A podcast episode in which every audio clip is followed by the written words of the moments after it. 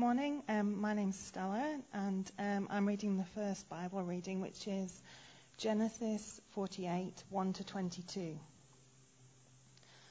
Sometime later, Joseph was told, Your father is ill. So he took his two sons, Manasseh and Ephraim, along with him. When Jacob was told, Your son Joseph has come to you, Israel rallied his strength and sat up in bed. Jacob said to Joseph, God Almighty appeared to me at Luz in the land of Canaan, and there he blessed me and said to me, I am going to make you fruitful, and I will increase your numbers.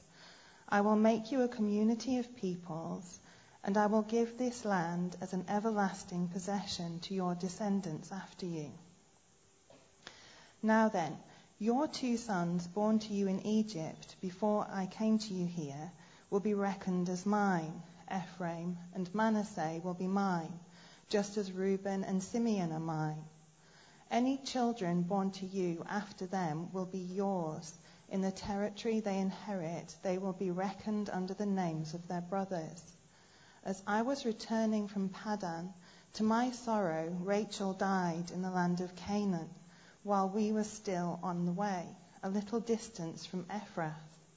So I buried her there beside the road to Ephrath, that is Bethlehem. When Israel saw the sons of Joseph, he asked, Who are these? They are the sons God has given me here, Joseph said to his father.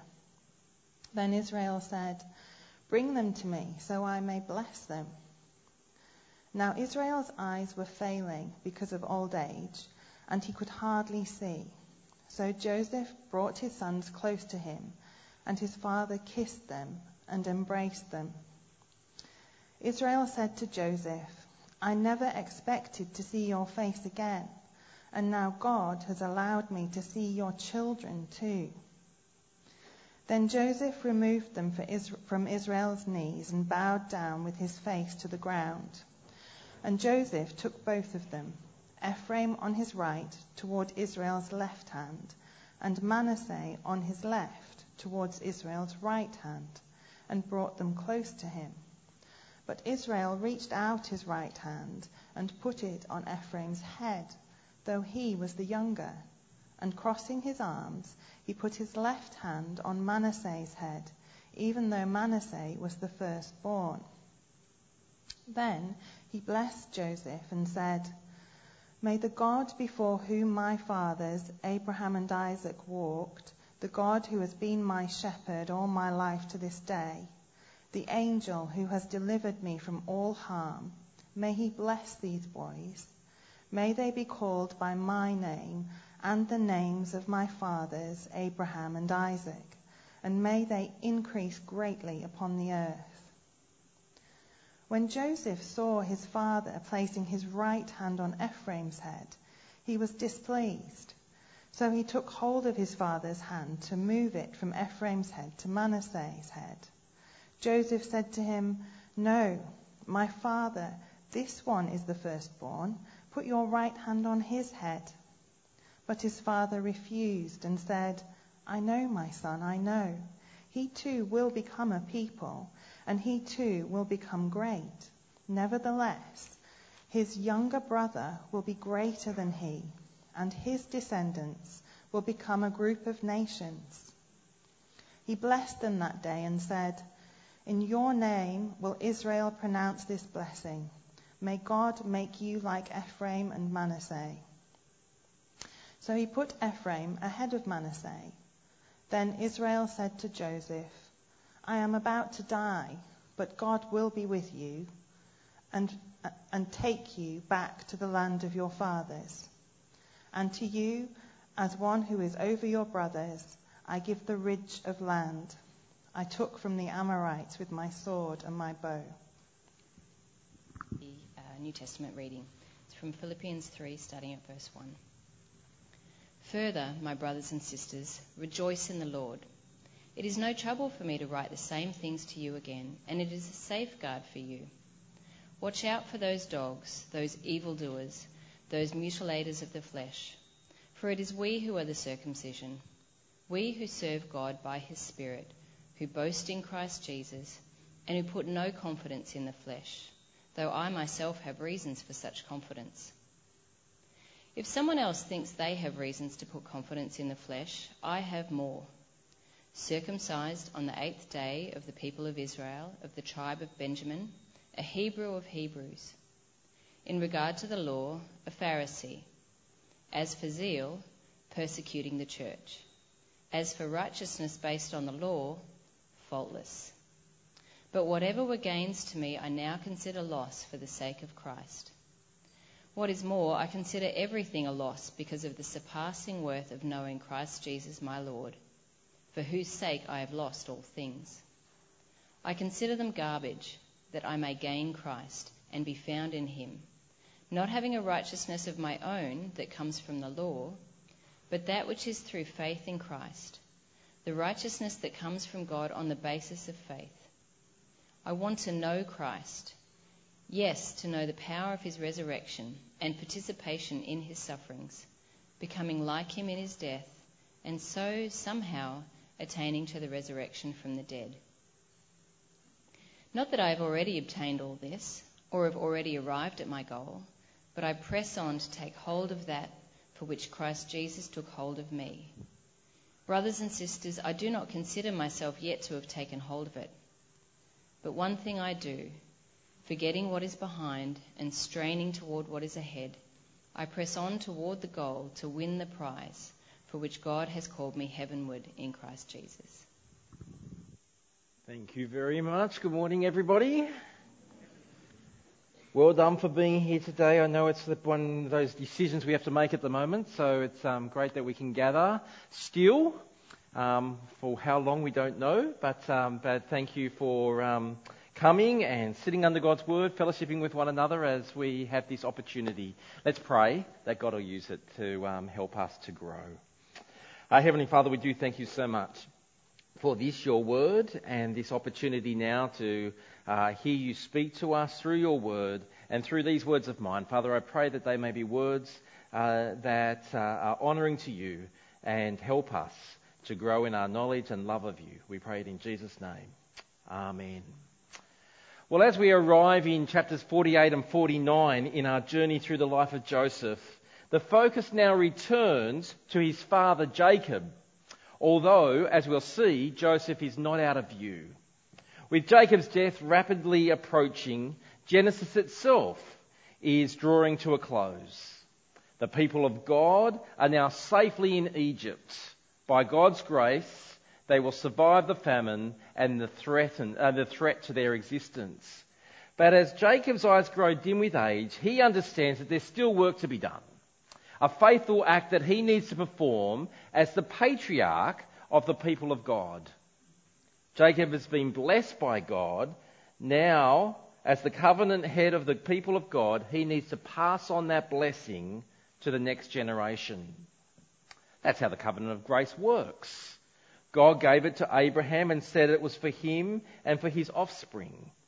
Isaac blessed Jacob with the same blessing that he himself received. So Jacob now summons his strength and sits up in bed to bless his grandsons turned sons with the blessing of God, giving them the place within the story that God is now writing. And as he blesses each of his sons in chapter 49, the words are not just wishful thinking for his sons, but prophecy. They're prophetic because he speaks the very words of God, the substance of which God will bring into reality as the story of redemption moves forward. Now we'll talk about the importance of the blessings themselves, but this story of blessing includes some twists. For the blessings don't go quite where we'd expect them to go. In fact, they're not quite the blessings that you'd think would be, uh, would be recorded. The blessings of the firstborn doesn't go to the firstborn.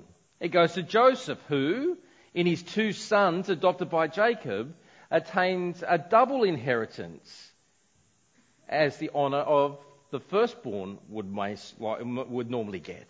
And when Jacob blesses Joseph's sons, he gives the greater blessing to Ephraim, the younger brother, by crossing his arms, passing over the firstborn, and putting his right hand on the head of the younger one.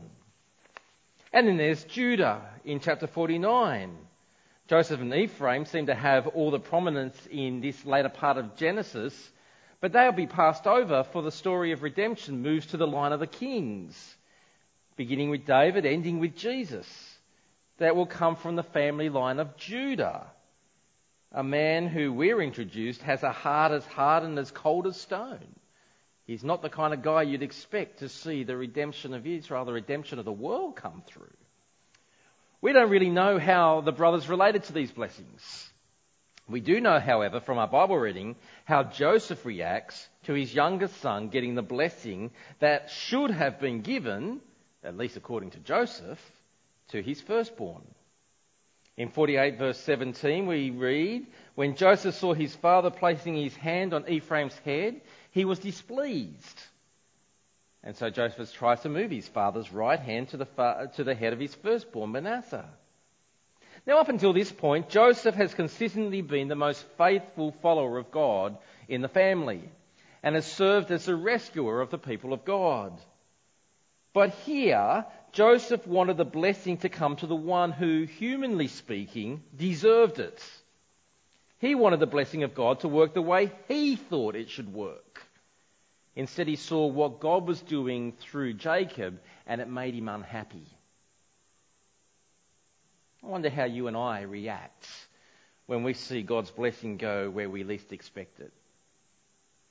I guess it does one of two things usually. For those who don't get it, but think they deserve it, the reaction is usually to be unhappy, to perhaps even be frustrated and angry that somebody else is blessed when it should have been me. But for those who don't deserve a blessing and get it anyway, it often stirs a humble joy, a quiet gratitude. I didn't deserve this. This is great. Like Joseph, sometimes it displeases us when God doesn't work the way we think he should. And this can lead to envy and jealousy when, in God's providence, others get what we think we should get. But then there are times, especially if we're completely honest with ourselves, and know how undeserving we are, that we're afraid that our behaviour, our thought life, our words, our weaknesses put us beyond the reach of God's blessing. We assume we know how God will work because we think He works like us. We think that He holds grudges, He's impatient. He'll forgive to a certain point, but beyond that, and so assumptions about God makes us doubt whether we deserve any blessing any grace for people who struggle with sin or who have a weak faith or are wandering hearts. But God, through Jacob, speaks of how he will work in this story of redemption. We will see those who we think deserve it, according to human standards, are passed over. And those who are unworthy, the small, the unimportant, even great sinners like uh, Judah, like you and I, are given places within the family of God itself. The truth is, that's how we actually need it to be. That's how Ephraim and Manasseh needed it to be. Remember that these two sons of Joseph were born to Joseph in Egypt. Their uh, Egyptian mother was the daughter of an Egyptian priest who served the gods of Egypt. Joseph himself looked and spoke like an Egyptian. He served in the royal courts of Pharaoh and was second in command of all of Egypt. These young men grew up as Egyptians.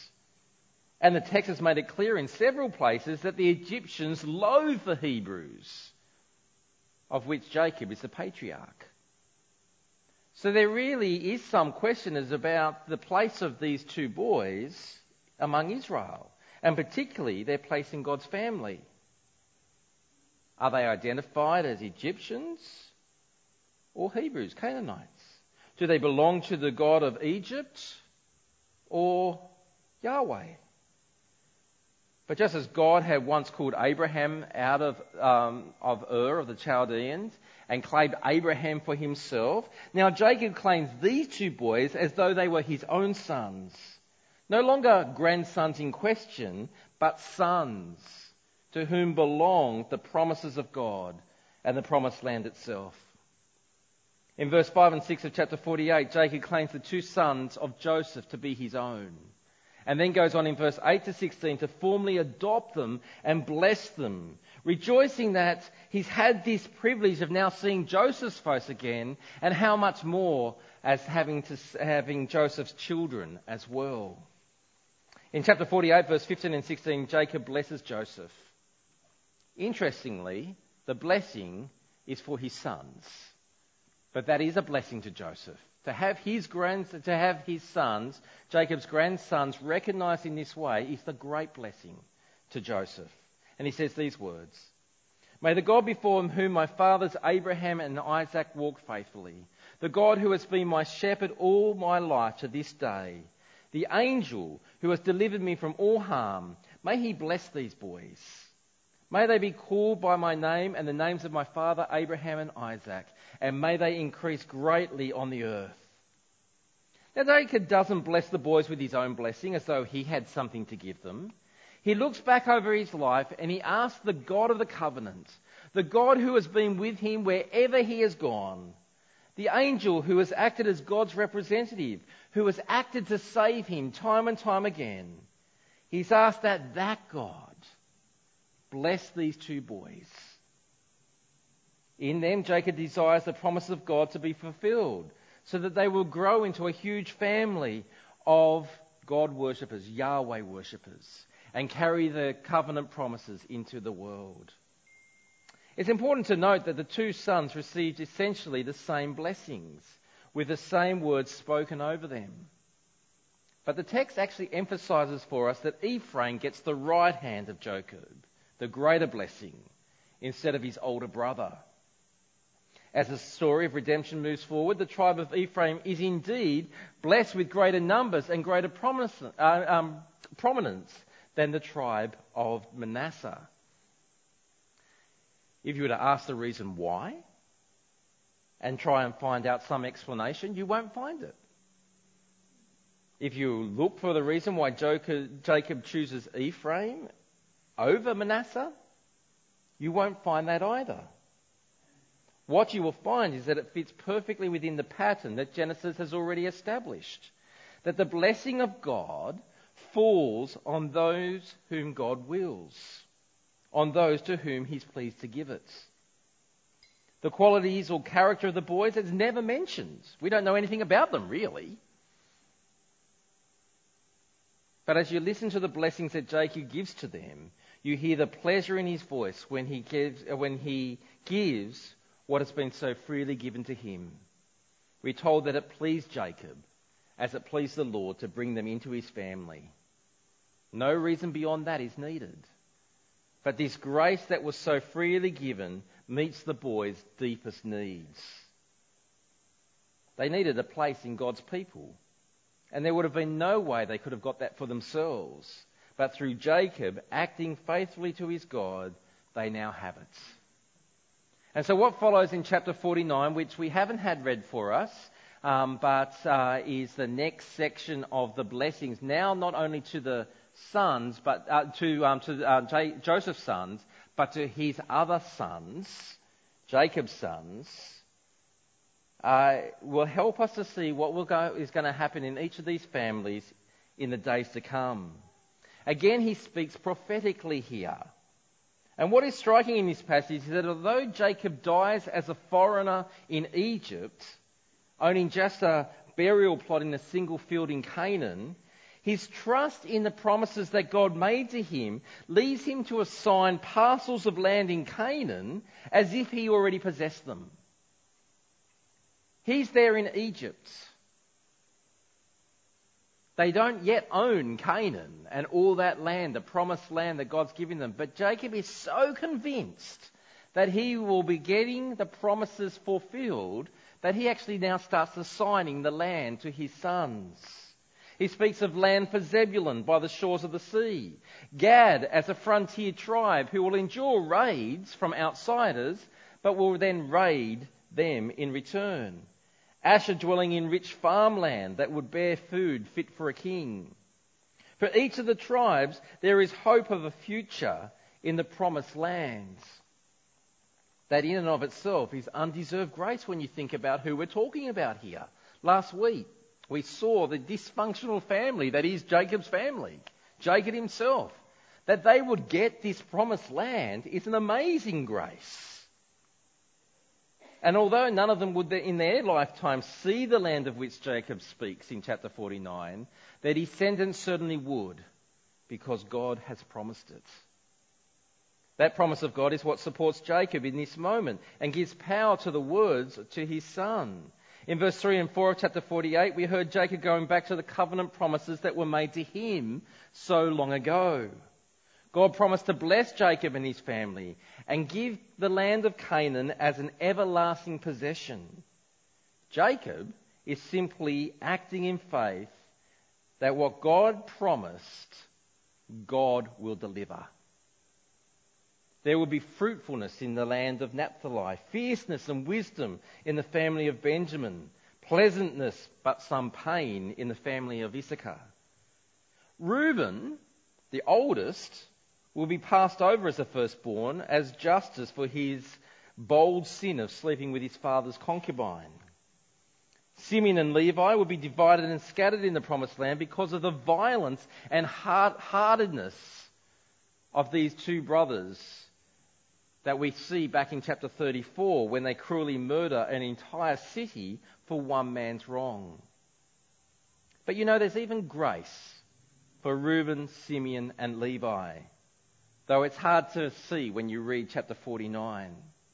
For these three older brothers, they lose their privileges that come with being the first, second, and third born, and they'll be scattered among Israel. But even so, they still have a place in the covenant and secure a place in the promised land. They've not been thrown out of the people of God, nor have they by their sin nullified the promises that God has made to them. And so it's a perfect picture for us of the undeserved grace of God. But it's interesting, God gives even more grace. I mean, consider the tribe of Levi, a violent and wrathful man that we meet in chapter 34. Moses himself belonged to the tribe of Levi, and he pulls no punches as he relates Jacob's words to his great grandfather. We hear Jacob wanting to be far from his counsel and removed from his company because of Levi's anger and stubbornness of heart. He curses the anger and wrath of Levi and he determines to scatter his family throughout Israel when they come into the promised land.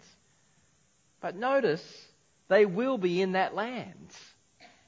And in God's beautiful grace, He blesses beyond what this angry man deserves with a rich blessing. For when we go further into Numbers 18, God gives to the tribe of Levi the perpetual priesthood in Israel. To them belonged the service of the sanctuary, standing between the holy God and his people to offer sacrifices to all Israel, to give the tithe, uh, sorry, uh, and to make atonement for sin. To them the law commanded all Israel to give the tithe to support them since they had no land for, um, for themselves to farm. For to them the Lord said, You will have no inheritance in the land, nor will you have any share among them. I am your share and your inheritance among the Israelites. Though the Levites wouldn't have land of their own, they would have the priesthood and God Himself would be their inheritance. All this, though hidden when we read it in chapter 49 of Genesis,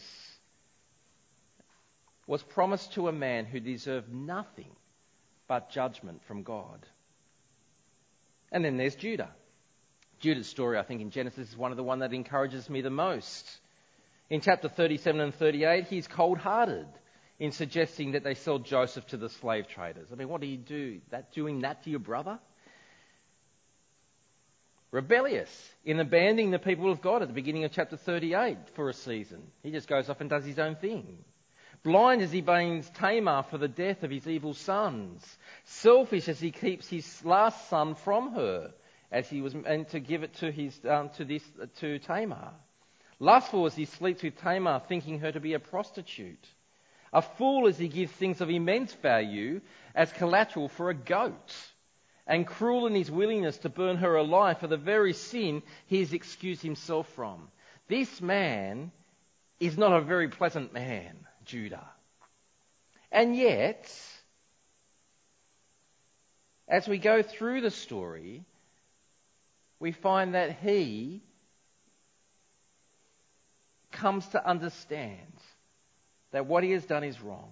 Back last week in chapter 44, we saw that he was at the point where he willingly accepts what he knows that he deserves punishment for sin by offering himself to a lifetime of slavery to Joseph so that Benjamin could be set free. And yet, that very moment was the turning point of his life. His repentance led to life. Confession of what he deserved led to an outpouring of grace from his brother Joseph, his father, and ultimately from God, who loves to bless those who do not deserve it. The essence of this blessing God gives to Judah through his father is that although, inherit, although the inheritance of the firstborn will go to Joseph through his two sons, the royal right to rule the people of God will belong to Judah and his family. All this comes to Judah because the covenant of grace God has established out of his love and good pleasure. No worth of Judah is counted as deserving it. His actions could not earn it, and his sin could not stop it from coming. By the grace of God, from Judah will come kings of the people of God, starting with David and finishing with David's greatest son, the Lord Jesus himself. You know, it's the same way for us in the gospel. Since Judah's offspring, Jesus, who's called the Lion of Judah in Revelation, uh, has come. In him, the fullness of the blessing of Judah was finally realized, and the promises of the covenant have come to us, Gentiles, as promised here in this passage. Who would have expected that from Judah would be the source of the Messiah? How could Judah have ever deserved such grace and blessing to be counted in the line of the Redeemer of all things? But his way into the covenant blessings is the same as ours. The way into being blessed by God is God's undeserved grace. Like Ephraim and Manasseh, you and I are a lost people, outside the covenant, living in darkness with no hope until we're adopted into the family of God. Like Judah, we deserve nothing but justice and wrath because of our sin. But when God sent Jesus, he bore that wrath um, of God upon himself. On the cross, the justice of God was satisfied as Jesus took upon himself Judah's coldness and rebellion, his blindness and selfishness, his lust and foolishness, as well as yours and mine, our coldness and rebellion blindness, selfishness, and foolishness. And then in an act of greater grace, he gives to us, undeserving sinners, a place in his family and gives us the blessing of forgiveness and righteousness and wholeness and peace. And it all comes to us simply when we direct our faith towards Jesus, the author and perfecter of our faith. And because it's all undeserved grace, your good deeds cannot earn it, and your sin cannot stop you from getting it. You see, it pleases God to show grace to those who do not deserve it. His word tells us that even though it humbles us when we're confronted with our sin, we have every reason to hope because Jesus saves sinners like you and me. That's how the Apostle Paul wants us to think about it as we think about the blessings that have come to undeserving people like us. We heard in our second Bible reading from Philippians 3 that if humanly speaking anyone deserved blessing from God, it was Paul. But he counts all these human measures as worth nothing, as garbage, in fact, as refuge. Because what he really needed, what we all really need, is that God will give us his righteousness. And that has freely been given to us in Jesus by faith, not by works. If you, like Joseph for a moment, don't like this, if you would rather things work as they should, where you get what you deserve, well, then you've got a problem with the gracious character of God Himself. But really, do you want to face God as you deserve? Or perhaps you're more like me and sometimes think, why would God ever choose me? I've done too much, I've said too much, I've thought too much, I don't deserve His grace. But know this that's actually what He loves to do. And the response he expects from us is this before he calls for obedience, before he calls us to be living sacrifices, he calls us to see and enjoy and revel in the grace he has given us in Jesus. To see and savour Jesus himself. And in that enjoyment um, that we have in Jesus, we bring glory to the Father who loves showing his grace to undeserving sinners like us. Now, friends, I want to say that's exactly the message we need to hear today. Whether you're with us here, whether you're out in cyber world listening to this on the podcast because you're afraid to be here for what's happening amongst us, we are living in a time of heightened anxiety and fear. This weekend, sporting events have been cancelled, concerts have been cancelled. Each day across last week and going into this week, no doubt, schools have been closed one by one. Nursing homes are in lockdown. It may not be long before we can't gather like we are today for a season, for a time.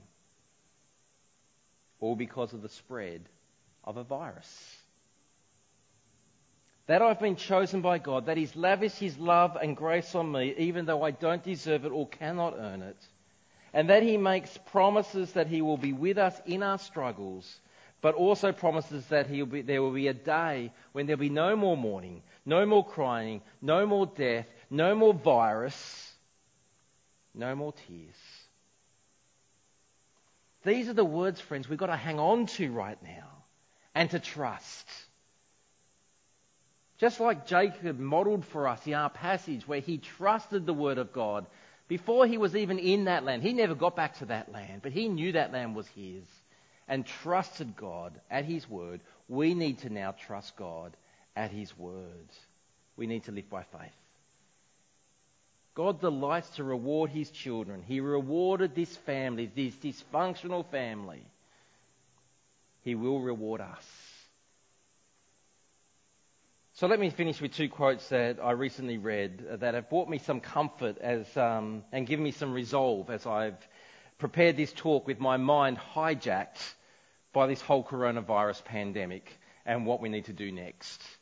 Being a staff member here at church, as we think through what we need to do for our family, uh, our responsibilities, it's completely hijacked our minds. And so it's been hard to write the talk in the midst of that. But here's a couple of quotes that I found very, very helpful um, and I thought I'd finish with these. The first comes from the great reformer Martin Luther as he faced the, the plague, the Black Death. And he said this I shall ask God mercifully to protect us. Then I shall fumigate, help purify the air, administer medicine, and take it. I shall avoid places and persons where my presence is not needed, in order not to become contaminated, and thus, perchance, inflict and pollute others and so cause their death as a result of my negligence. If God should wish to take me, he will surely find me, and I have done what I have expect, well, has expected of me, and so I'm not responsible either for my own death or the death of others. If my neighbour needs my help, however, I shall not avoid place or person, but will go freely, as stated above. In other words, I will resolve to love trust, and serve God at this time. I will love my neighbour as myself. I will seek to respect social distance. I will wash my hands because I care for others, not just getting it myself. That's the faithful response of God fearing believers. Remember, God has chosen you. He has secured your future if you place your trust in Him. And if that doesn't still give you peace of mind, then maybe these words of Corrie Ten Boom may help. She said this If you look at the world, you'll be distressed. If you look within, you'll be depressed. But if you look at Christ, you'll be at rest. With this whole virus, if you look at the world right now, you'll be distressed. You read everything that's on social media, every news article, it will actually undo you. I can tell you because I'm pretty much doing it. If you look within for the answers to this, If you look within for your own strength to cope in this, if you look within to think that you're going to have all the answers, you'll be depressed. But if you look to Christ, who promises to be with us now and promises our future, you'll be at rest. Friends, let's live by faith. Jacob modelled it. Joseph modelled it. Let's follow that model and live by faith. God has made promises. God keeps his promises. We can trust him. Let God's word mould our mind and shape our response, even in the midst of this time of heightened anxiety. Let's pray. Our Father, we do thank you for time in your word, particularly when we see uh, these particular things being talked about where we can see your undeserved grace and favour, your love to be able to do things that we don't expect, we cannot expect, but you love doing them. We thank you for calling us into your family, though we did not deserve it and cannot earn it. And Father, now as we go through these times of heightened anxiety where we don't quite know what's next and we don't know what, uh, what impact it will have on our lives, Father, we know that this is temporary we know that, um, that our future is secure because of what you have promised. We know that uh, we have a responsibility to love in these times. In fact, you want us to be a city on a hill. You want us to be the lights to this community. And so help us to go and serve others um, as we're able to and to care for others as we're able to. But at this time, also do that by being careful in our interactions with others so that we don't catch the disease and pass it on. Father, please help us to be very sensitive, very careful, but very trusting of you in these times. We pray in Jesus' name. Amen.